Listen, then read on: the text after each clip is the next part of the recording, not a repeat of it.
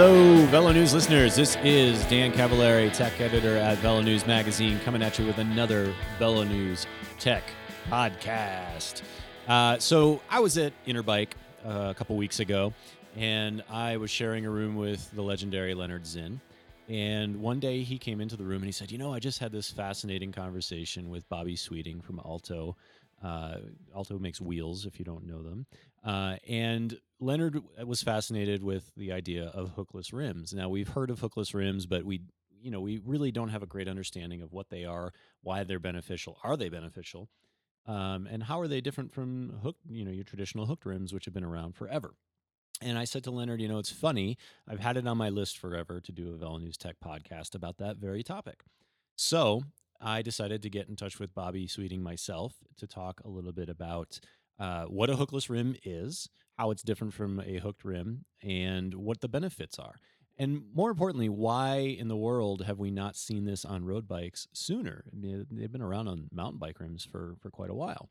So um, I, among other topics, Bobby and I are going to chat about today. We also talked about a, a pretty controversial video that Alto uh, put out uh, several months ago, uh, comparing various wheels uh, within the industry and how they compared to Alto's wheels.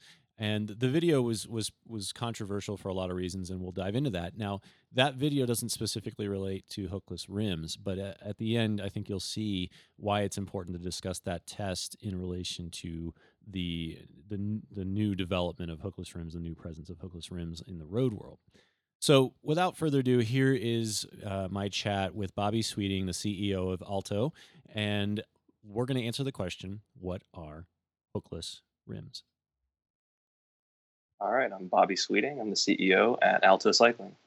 Awesome. All right, Bobby, let's start with uh, the easy question that's really not an easy question at all. What in the, what in the world are hookless rims? Hookless rims, you know, the your tire wheels uh, have hookless rims. Your mountain bike wheels most likely have hookless rims. Um, it removes the hooked section, the top little curved section on the rim. Uh, that on your rim brake wheels, uh, you'll see it holds the tire bead on. And so on specific uh, case scenarios, you can remove that bead and use a different profile to make a rim lighter, make it perform differently, and uh, yeah, remove the hook, hence the term hookless. And so the the main function of a hook is to keep your tire on, on the rim. Is it, is it safe to say that distilled down to the basics? Sure, it's specific internal widths and specific tire pressures mm-hmm. uh, for that profile of rim. That is, yeah, absolutely. It's meant to uh, as a, as a safety standard. Mm-hmm. So now, when when we talk about hookless, uh, you know, hook hooked beads have been around forever, and yeah, you know, they, they were sort of the standard for, for a very long time. Why? Why? Mm-hmm. What what was the point? Yeah, why make the change? Um, there's two main benefits. You know, the one that most people notice right away when they pick up the wheel is the weight. You know, we shaved eighty grams out of the rim by removing the hook. Um, some of that, of course, comes from removing the brake track itself uh, for a disc brake specific rim. Uh, but the first thing they notice is the weight, and it's not necessarily the most beneficial aspect to the design. You get a wider internal width. So maybe if we had a hooked uh, design on this specific rim, it'd probably be around twenty millimeters internal width, and because it's hookless, it's twenty-one point six. So you get more volume in the tire, lower rolling resistance because of that. And then the shape of the tire itself is more symmetrical and forms a perfect semicircle. So as you're cornering, it's resisting those torsional forces much better. So you get more stability in the corner and a more responsive feel uh, to the wheel. So that that performance aspect of it, outside of just the weight loss, is is the big benefit. Okay. Now I'm I'm. Uh...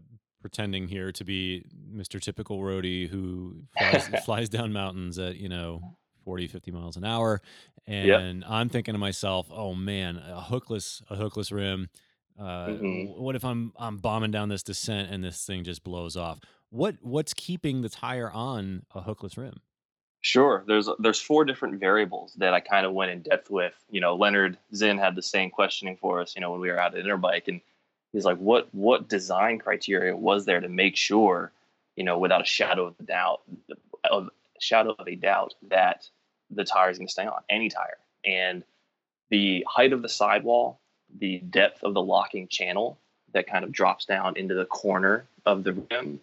Uh, the slope of the transition as the tire seats itself into that locking channel, and then the depth of the center channel.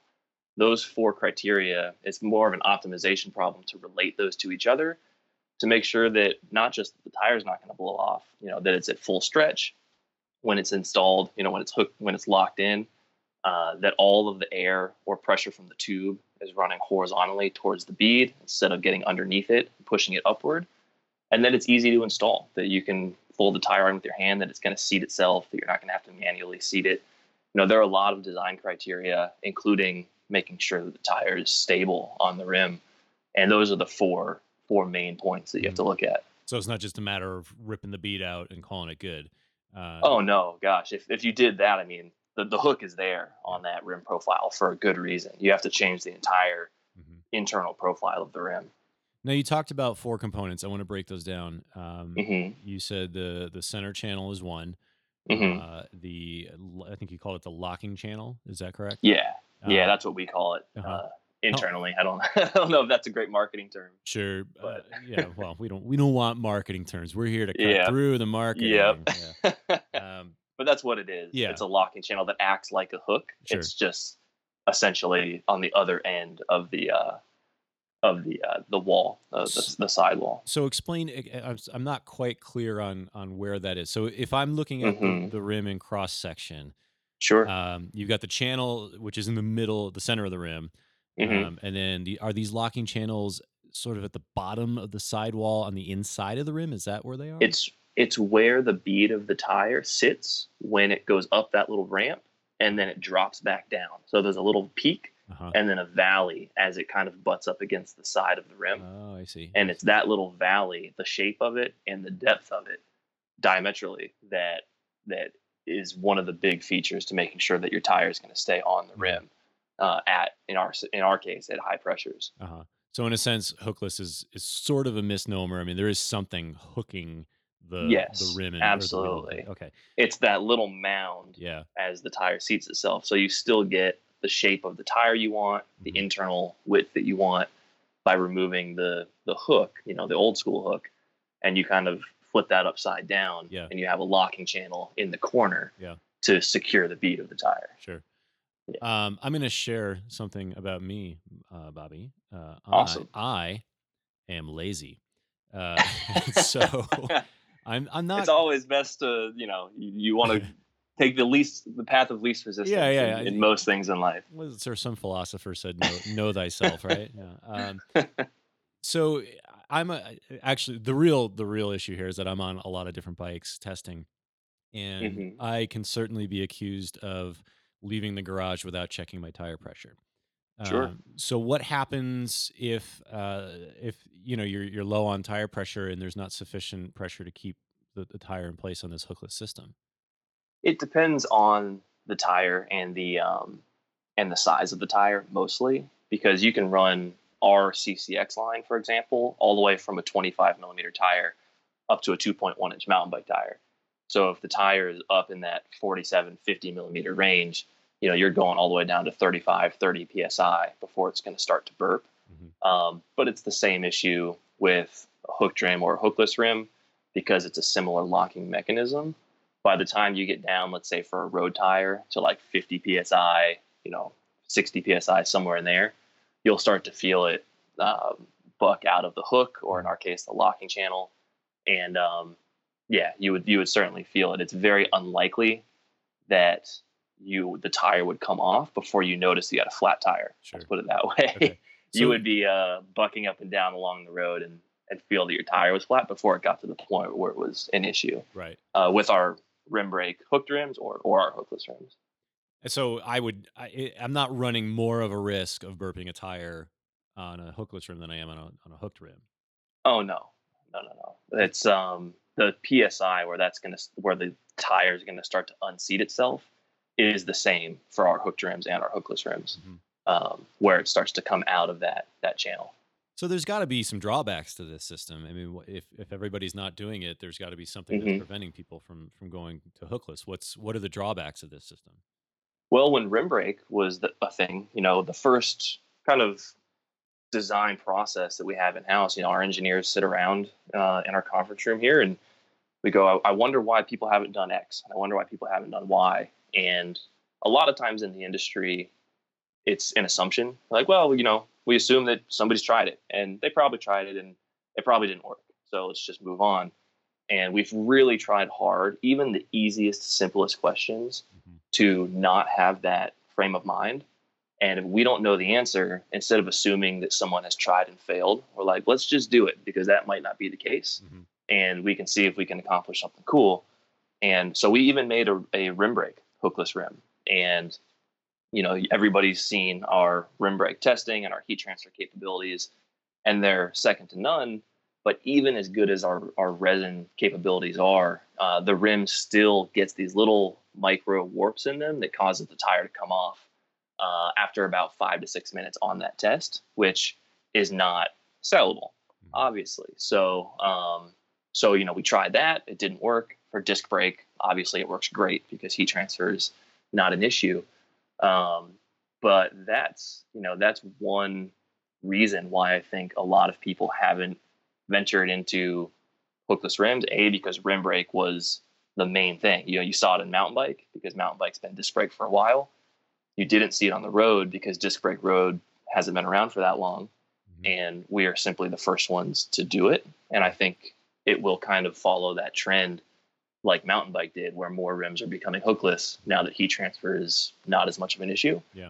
Um, and the other thing is that I, I think the companies just kind of rest on their laurels is not the right term, but make assumptions that other engineers have studied it and that it's not worth their, worth their while. Sure. Um, you know, which is, you know, an important thing for us to, to kind of go against. Mm-hmm.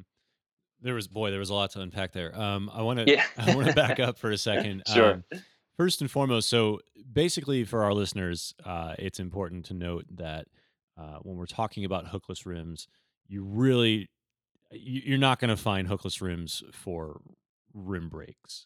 Um, we tried it. Yeah, we, yeah. We attempted it. And that's the other thing I wanted to mention was your your test, uh, the video test that you guys did uh, that caused a, a little bit of a controversy. But but before we a little bit, a little just bit, a little bit, just slightly, slightly. um, yeah, I I think uh, I think there was there was much to talk about there that uh, that could could lead us both down to some lawsuits. Uh, sure. um, No, but uh, before we get into that, uh, so the reason, uh, just to clarify, that you won't find rim brake, uh, hookless rims is because of heat. Now, I, I think specifically we need to address this because what happens when you apply your rim brakes is really the same thing that happens when you apply uh, your, you know, your disc brakes. There's heat buildup between the two interfaces. The difference is the heat, the, the interface on a disc brake has nothing to do with the rim itself. Um, mm-hmm. Whereas on a rim brake, those rim brake pads are pressing right onto the rim and they're creating heat because of the friction. Bobby, what happens to the rim when they heat up? Yeah, like you said, the rotor is heating up, but the rotor is made of metal. There's all sorts of heat sinks and ways to dissipate that heat. Um, similar with rim brake aluminum uh, rims. You know, you're having just quicker heat dissipation, and the metal is not reaching a temperature where it's starting to liquefy, essentially. Carbon fiber is, without getting too in the weeds with it, it's a matrix, and the fibers are held together by resin, which is typically a type of thermoplastic. And so like any other plastic, it can heat and cool and heat and cool, and, and as it hits a specific temperature, it starts to soften. And so there's kind of, you know, you want to to look at not only the glass temperature of the resin, you know, the point where it starts to soften, but also different additives you can use to help dissipate the heat faster. And so that's what, what we did and we what we displayed in the, the testing video uh, regarding how quickly it can dissipate the heat. But even still, the resin still hits two seventy, two eighty degrees Fahrenheit after five, six minutes of braking. And it's about thirty to forty percent less than the glass temperature, but you're still getting some softening. And those little tiny bits of softening where the rim is starting to warp is enough, if it's hookless, to affect the tire retention. Mm-hmm. And so that's that's the main issue with rim brake right. hookless designs that I'm I'm almost positive it'll mm-hmm. you know you'll probably never see it um, because something like that come to market for that reason. Mm-hmm. Now, uh, one of the things you just mentioned was glass transition temperature. And, and for those mm-hmm. of you listening, if you're not sure what that is, uh, I actually did a whole podcast on that. Uh, so you can, oh, really? That, yeah, you can find that nice. under uh, what is T G, because that's the scientific notation for it.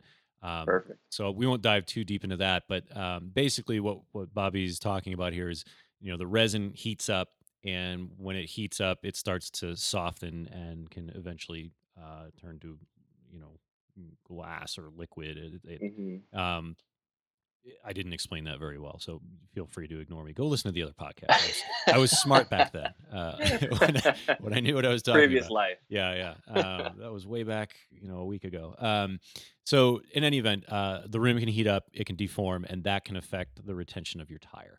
Uh, and that is why you don't see these hookless rims on, on rim brakes. And that's why you've seen it for so long on, on the mountain bike side, where disc brakes have been adopted for a long time. Now, Um, this is my favorite part of the show, where I get to piss off all of my curmudgeonly uh, Facebook commenters, uh, where I can definitively say that this is a serious benefit of disc brakes, uh, not just the industry trying to force something down your throats. Uh, you are actually removing a safety issue uh, from your rim. You know, with rim brakes, one of the things that, that has happened with the advent of carbon is, you know, you, you heat up that rim, it can delaminate, and that's that's that can lead to a crash. Um, so my my curmudgeons, who I am usually one of, uh, let's be honest, um, you know, they they swear by aluminum rims, and that's fine. Um, that is absolutely a solution to the problem. But for those of us who want carbon, for, you know, the various benefits of carbon wheels, uh, disc brakes really make sense in this case. Um, my and, question- I, and I will say, Dan, since I am a curmudgeon, yes, and I love my rim brake bikes, yeah, that's the reason why we did that resin project in the first place. What's we had that? to make sure that we offered a really innovative disc brake rim, right, as well. Right. But um, I love my carbon clinchers, man. I just wanted to develop something that couldn't delaminate. Right. You know, that was the only reason why we attempted it in the first place, because yeah. I am as curmudgeon-y as, as it gets. Right. So I'm cur- I'm curmudgeonly right up to the point where I delaminate a rim and I have that butt puckering experience coming down a hill. Then all of a sudden I'm like Mister Technology, you know. Like, well, that's that's why you got to get yourself a pair of reliable carbon clinchers. Right, right. So here, that begs the question: um, are there hookless aluminum rims? I believe so. We we don't do it currently, um, but off the top of my head, I think that is the Stans doing a, a hookless aluminum rim. I think you might be onto something there. I would have to double check, but um, I don't know off the top of my head. Is there a but reason? Yes. Is there a reason not to do it? No, not okay. at all. We right. simply have the mandrel shape right. with a very, very small hook, um, right. you know, already done. So it's, um, yeah, there's no reason not to, sure. but just Cur- not something that we've looked at yet. Curmudgeons unite. This could be your gateway drug into technology. You could get your aluminum hookless. yeah, there's no re- there's no difference between the alloy and the carbon in terms mm-hmm. of hookless benefits or tire retention or, mm-hmm. or any of that. So, yeah. No, there's there's no reason not to. So let's let's go back to uh, the world of carbon and talk a little bit about the manufacturing of these rims. Now, we talk about, you know, hooked rims versus hookless, and we we say, oh, we're removing the hook. But mm-hmm. is that really accurate? I mean, how how is a hooked rim made? I mean, are you really removing a hook, or are you just not adding a hook? You're just not adding a hook. yeah, it's not like we we make the same rim or the same brake track and sand down the hook. Right. You know, that would be insane. Right. uh, mostly because the entire profile has to be different in order to retain the tire properly. So, right. Right. no, you're you're just creating a mold uh, without the hook mm-hmm. in it. So that's that's the main difference. Sure, and I think it's I think it's worth noting here, and the reason to bring it up is because when you build a hooked rim, excuse me, when you build a hooked rim, uh, there's a few ways to do it. And mm-hmm. none of them are particularly ideal. Uh, you can, you can, you know, use a mold, and then you have to kind of like remove material to, to make the hook shape. Um, mm-hmm. And that, when you start removing carbon, you're actually weakening it. Um, Absolutely. Yeah, yeah. So, um, so that's one way to do it. And then the other way is, you know, you, you add essentially uh, a hook, you know, after the fact, mm-hmm. and that's not great, because now you have this entire bonding process, and that can be a point mm-hmm. of weakness. So actually, do, I mean, is it accurate to say that in that sense, uh, is a hookless rim actually more reliable and strong? it's a simpler shape, that's for sure. And so our process is the same. Both are filament wound by machine and molded in place. Um, so there's no post-machining op, which makes it a much stronger system. That being said, any internal corner on anything, a hub or a free hub or or your desk, it's a stress riser. And so any crack that develops is going to propagate out from that internal corner. And so post-machining a hook or molding a hook, however you want to do it, you're adding potential failure modes and potential areas where, if the carbon's not compacted properly, uh, could begin to propagate. So that's that's one of the main, I don't want to say the main benefit, but that is a benefit of a hookless rim in general, is that the shape is just so much simpler. There are less areas for it to fail. Absolutely. Right. And and that's pretty much a rule of thumb in, in any kind of carbon manufacturing, is that sharp angles are generally considered bad. Yes. Internal ones, yeah. Especially. Right. Right. Uh, and that's, and that's just a nature of the nature of how carbon works. I mean, it's not like it's specific to rims. It's not specific to uh, engineering principles. It's just, that's specific to carbon. Yeah. Um, so the mold release is challenging if you're trying to hit a ninety degree corner. Now let's, let's talk specifically a little bit about Alto. Um, tell me about the company. Tell me about uh, how it came about, and, and was it uh, specifically, I mean, you guys existed before hookless, yes? Yeah, absolutely. We did a hooked disc brake rim initially. Uh, this was a development that we launched about, I guess it was like fourteen months ago now, uh, just before Interbike of last year. Mm-hmm. That's right. I remember talking to you about it uh, back yeah. then, and then I immediately forgot about it um, because, because you know, trade shows, they're they're a great place to remember and retain information. That's right. Uh, so Alto's been around for a bit now. Um, how many yeah. years? How many years you guys been operating? We're going into our fourth year, okay. And you know, the real nutshell story of it is that Sean and I raced professionally, you know, for the last ten years while we went to school at, at Florida for engineering, and you know, we would get back and get back from training rides and and look at our bikes and be like, man, I wish that the handlebars didn't do this to cause them to slip, and the seat post was designed so we can actually adjust it, and all these issues that we had that we felt could be done better. Um, I went and worked at Cannondale as a frame designer for a few years and got a ton of experience. It was wonderful there. They were really accommodating with my racing schedule and, and loved it. I eventually left Cannondale to race full time, to move to Asheville. And, and, you know, like any full-time bike racer, you have way too much time on your hands to do all sorts of nonsense. And for me, it was talking to Sean about making something, you know, one of those designs that we felt would would translate to the market and to make people's riding experience better, um, and to do it properly, you know, to find an investor to allow us to manufacture in the U S. You know, the other great thing about bike racers is we're super poor. So, so I was like, Sean, if we can't find an investor, we're definitely not doing this. Right, um, right. And so there are three partners, you know, the third being our investor, and, um, you know, being able to to do it in Sarasota, hold the manufacturing as close to the chest as possible, protect our patents, you know, that goes a really long way in terms of just our production line, our quality control, and and the products that we produce. You know, a lot of people want us to do a frame, since that's my background.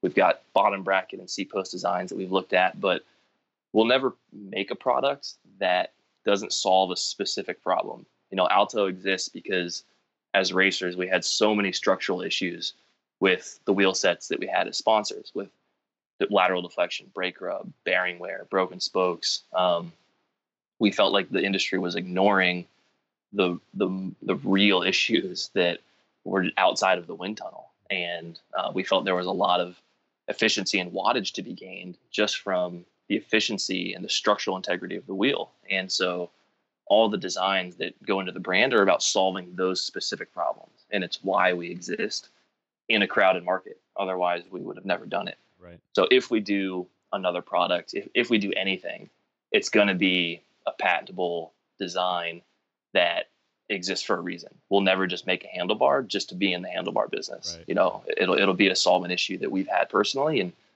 um, I can't think of any off the top of my head, which is why we haven't branched out from real right. wheels yet. Sure. But but maybe something in the future. Uh-huh. Are are your wheels made in the U S, or do you guys uh, outsource those to Uh, yes, all the metalworking we do right here in Sarasota. So all the internals, the hubs, the axles, uh, the rim molds, and the resin, it's all done in Sarasota. And then the rim molds themselves and the resin are shipped to Taki, which is in Taiwan. That's where we're filament winding them, mm-hmm. and then being shipped back to us to be built. Okay. Um, we tried to hand lay. We were using a hand layup process originally, tried to do it in West Palm Beach. And it's a very inconsistent process mm-hmm. using pre-preg plies.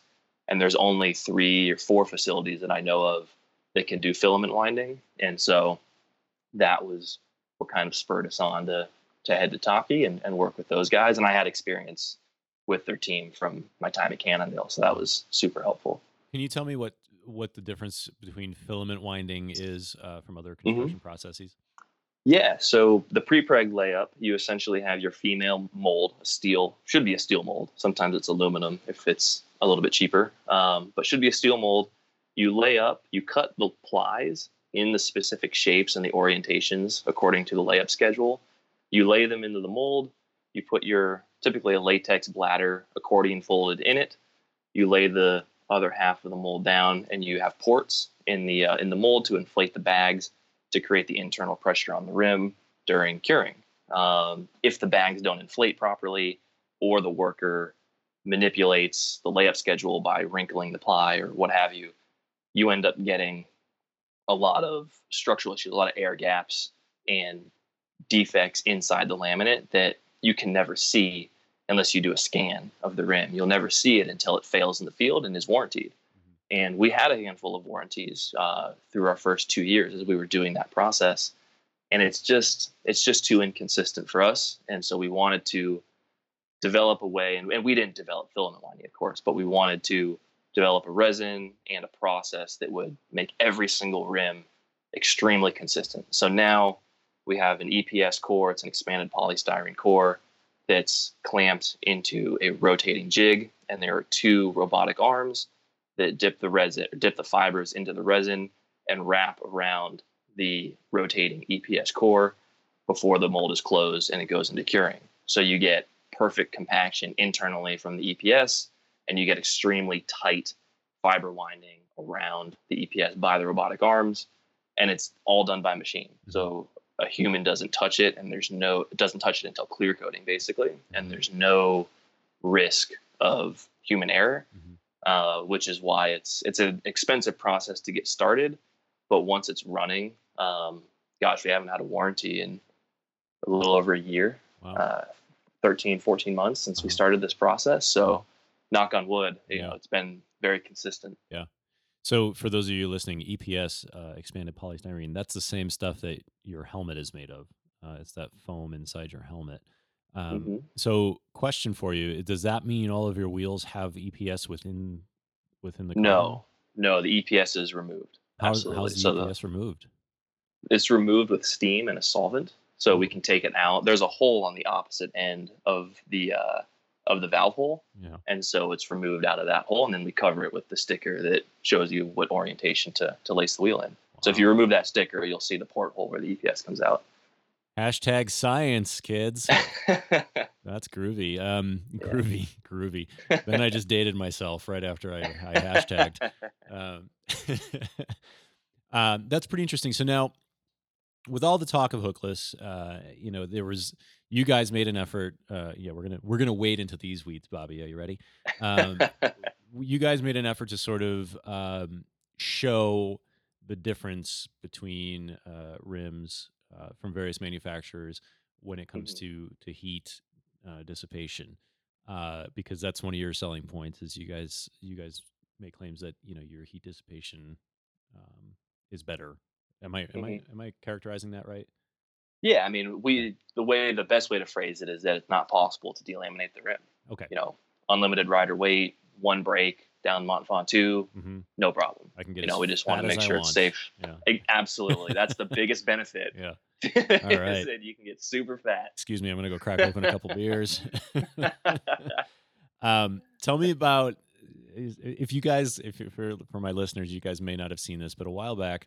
Uh, Alto put out a video on on YouTube uh, showing uh, some some testing that they did with various wheels from various manufacturers. Which, um, if you are at all familiar with how the bike industry operates, that's going to ruffle some feathers. Um, tell me what the test was about, and uh, tell me what you were trying to show, and tell me what the response to the video was. Yeah, we, we developed this resin. We used three additives, um, two of them being graphene and copper, to help dissipate heat faster. You know, the glass temperature of the resin being fairly similar to our competitors, but just being able to remove the heat faster. And when we prototyped it and tested it, um, we were learning various things. We were learning we needed to update our rim tape design to make heat-resistant tape that didn't fail. We realized the size of the tube mattered. We all these variables that we had to control to make sure we were just testing the rim. And then our first prototype, I believe it ran for like twenty-one minutes before it started to bubble, and we started sharing it with shops. Uh, this was maybe four months prior to our launch, and they were like, "That's cool. Like, who cares? What does it mean? The, you know, the Zipp probably goes for an hour." And I was like, "I don't know. I'm not really sure. I mean, we tested it based off of what we see as being a, a worst case scenario situation." And showing the durability, but without any context, it was irrelevant. So we got the idea to bring in one rim from every manufacturer that we could possibly get our hands on without, you know, blowing the budget completely yeah. for the project. And because carbon testing, rims are cheap, I hear. Yeah. So cheap, yes. yeah. um, testing them, you know, internally just out of curiosity. And as we started to to look at the protocol, I was like, man, I And I'm looking on the internet, seeing how other manufacturers were were showing their testing. It was typically a marketing manager standing in front of the machine that tests it and just saying, "This is how we test the rim," and then the video would end. And we're like, that doesn't tell us anything. There's no data. There's there's nothing. So every shop that has a pile of delaminated rims is just giving his best guess based on his own personal experience, which is typically a very small sample size, to what is safe and what is right for that customer. And so we're like, man, I'm sure that if we're this interested, that our retailers would be just as interested. And so we knew it would turn heads. And what I found interesting is that, you know, we developed the tests for our rim to make sure it was safe, that we brought in everybody else's rim, and we didn't know what would happen. We had one shot because we had one rim of every brand. And so when we started telling you guys, the media, that we were going to do it, We had made the we had made the promise, I guess is the best way to put it, to publish it regardless of how we did. And, you know, I, I mentioned it to quite a few different outlets that even if we got fifth or last or wherever we stacked up, that this was important data for the industry to have. And um, so to be perfectly honest, we didn't know what was going to happen. And we were super disappointed that the disparity between brands was so massive, because we tested our rim like fourth, I want to say, and then the Zipp rim, the N D rim, some of the very reputable brands we hadn't tested yet. And I was like, it's okay. Like, we may be thirty-seven minutes beyond some of these other brands we've already done, but certainly, you know, these, these other guys will get into phase two. And when they didn't, and it was just a couple minutes longer than the other guys, I was like, this is going to be a problem. Like this, it was, right. It was hard to look at because it looked manipulated in some way because the results were what they were. Um, so we published it, you know, for what it was. We published the raw data and uh, let the cards fall where they may. Um, and we just did our best to answer all the technical questions from our competitors and from our customers about what was going on on the test. And, um, I thought it, I thought it was great because the more technical the questions were, the more responses we got from our competitors, the more data we could give out. And the best example was that I think Mavic did a podcast, um, and they said that our glass temperature was just really high, and that's how we accomplished what we accomplished. Mm-hmm. And that the, the the nature of a high T G resin is that it's very brittle, mm-hmm. and that it will crack. And I bet the Alto rims crack in impact. And so we did what we wanted them to do, which was to to prove it. Mm-hmm. You know, we wanted to see their testing and see their own internal heat transfer testing to prove that their rims, you know, were the quality that they claim. And so instead of just saying, nuh-uh, we took the rim from the heat transfer test, we put it on our U C I impact jig, and we ran it to failure. And we showed that the rim is it runs to two hundred twenty joules of impact until failure. and that U C I certification is forty joules. Mm-hmm. And so we, anytime anybody wanted to rebuke the results with some other area of weakness, we just wanted to create a test to show that that wasn't the case. And I think that's what we want out of the industry as a whole, is less claims mm-hmm. and more testing and more data. Right. Um, that's just the nerd side of me, I suppose, right. but that's, that's, well, that's what I like to and see. And that's consistent. Yeah. That's consistent with, that's consistent with every comment I get on Facebook or Twitter is, you know, less marketing speak and more actual data. Um, sure. Which is why, you know, which is why this podcast exists. This is, you know, why we do the testing we do. But I, well, I man, want... we I saw an article come out. I can't remember the the media platform, but an article came out about another brand's rim, and it said that they were stable to eight hundred degrees Celsius, hmm. the resin. And I was like, that is just a fake number. You might as well have said a bajillion. Well, I ride I ride eight hundred degrees Celsius all the time. I don't know about you. It's like. Yeah. I just, every single rim we got in yeah. failed at three hundred Fahrenheit. Mm-hmm. And I see all these numbers thrown around. I'm like, this, it's so far off the mark that sure. it's just offensive. Well, and it also, it doesn't really tell people much, you know, it, it, right. Ultimately what we're all trying to do is, is get the best performance out of the, the investment that we're making, because, you know, carbon, carbon rims are expensive. But I want to I want to yeah. be clear for those of you listening that this test that we're talking about, and the reason I brought it up is because it was controversial. Um, yes, but it was not uh, a hookless rim. It was uh, it was a rim brake rim. Correct? Yeah. Yeah. So yes. Yeah. So this is sort of a little tangential to what we're talking about, but I think it's important because what what it does show is that, you know, regardless of what you think of of the uh, approach to this test, there was a good faith effort to uh, to do that testing and to find out what the failure rates were, and among Uh, a lot of different brands, which I think a lot of brands are unwilling to do, um, mm-hmm. because, you know, you do face uh, scrutiny from other brands, and, and quite frankly, you could face litigation. I mean, you could face sure. I mean, you know, the people people need to protect the things that are making them money, and so they'll enforce, sure. you know, they'll enforce those things. But I think this was a gutsy move, you know. And I didn't, when this landed on my desk, I didn't publish it. Uh, and, and, and I, I, I emailed Bobby and I said, oh man, I have questions. Man. Like, um, and because I, absolutely. And frankly, it was because I wanted to understand what I was looking at before, before I, you know, I passed it on to my audience. Um, mm-hmm. and, and that's one of the reasons I'm talking to you now. Um, you know, it, we, whenever we talk about carbon, I'm always a little hesitant to, to republish people's claims about, you know, um, rigidity, stiffness, uh, you know, failure rates, all that kind of stuff, because, mm-hmm. um, you know, we, we don't have that, that comparison, uh, testing from, a, from an independent source. Uh, right. You know, we we're always reliant on, on, uh, the brand's, uh, messaging, unless, you know, someone like VeloNews takes a bunch of, you know, products to the lab, an independent lab, and does that testing independently, right. which we love to do, but it is super expensive, so we can't do it very often. Mm-hmm. Um, so I was. And speaking of testing, I have a request for you, oh. not to get off track. Oh yes, go ahead. But but in terms of variable control and testing that, you know, really means something mm-hmm. to me, something I'd love to do. Every frame that I've ever put in the wind tunnel has a different level of turbulence mm-hmm. coming off of the different tubes. Mm-hmm. So off the down tube, for example, it might be fifteen percent turbulence um, on a Cannondale and forty percent on a Trek. Mm-hmm. And it's not better or worse. It's just different yep. based on the different geometries and tube shapes. Right.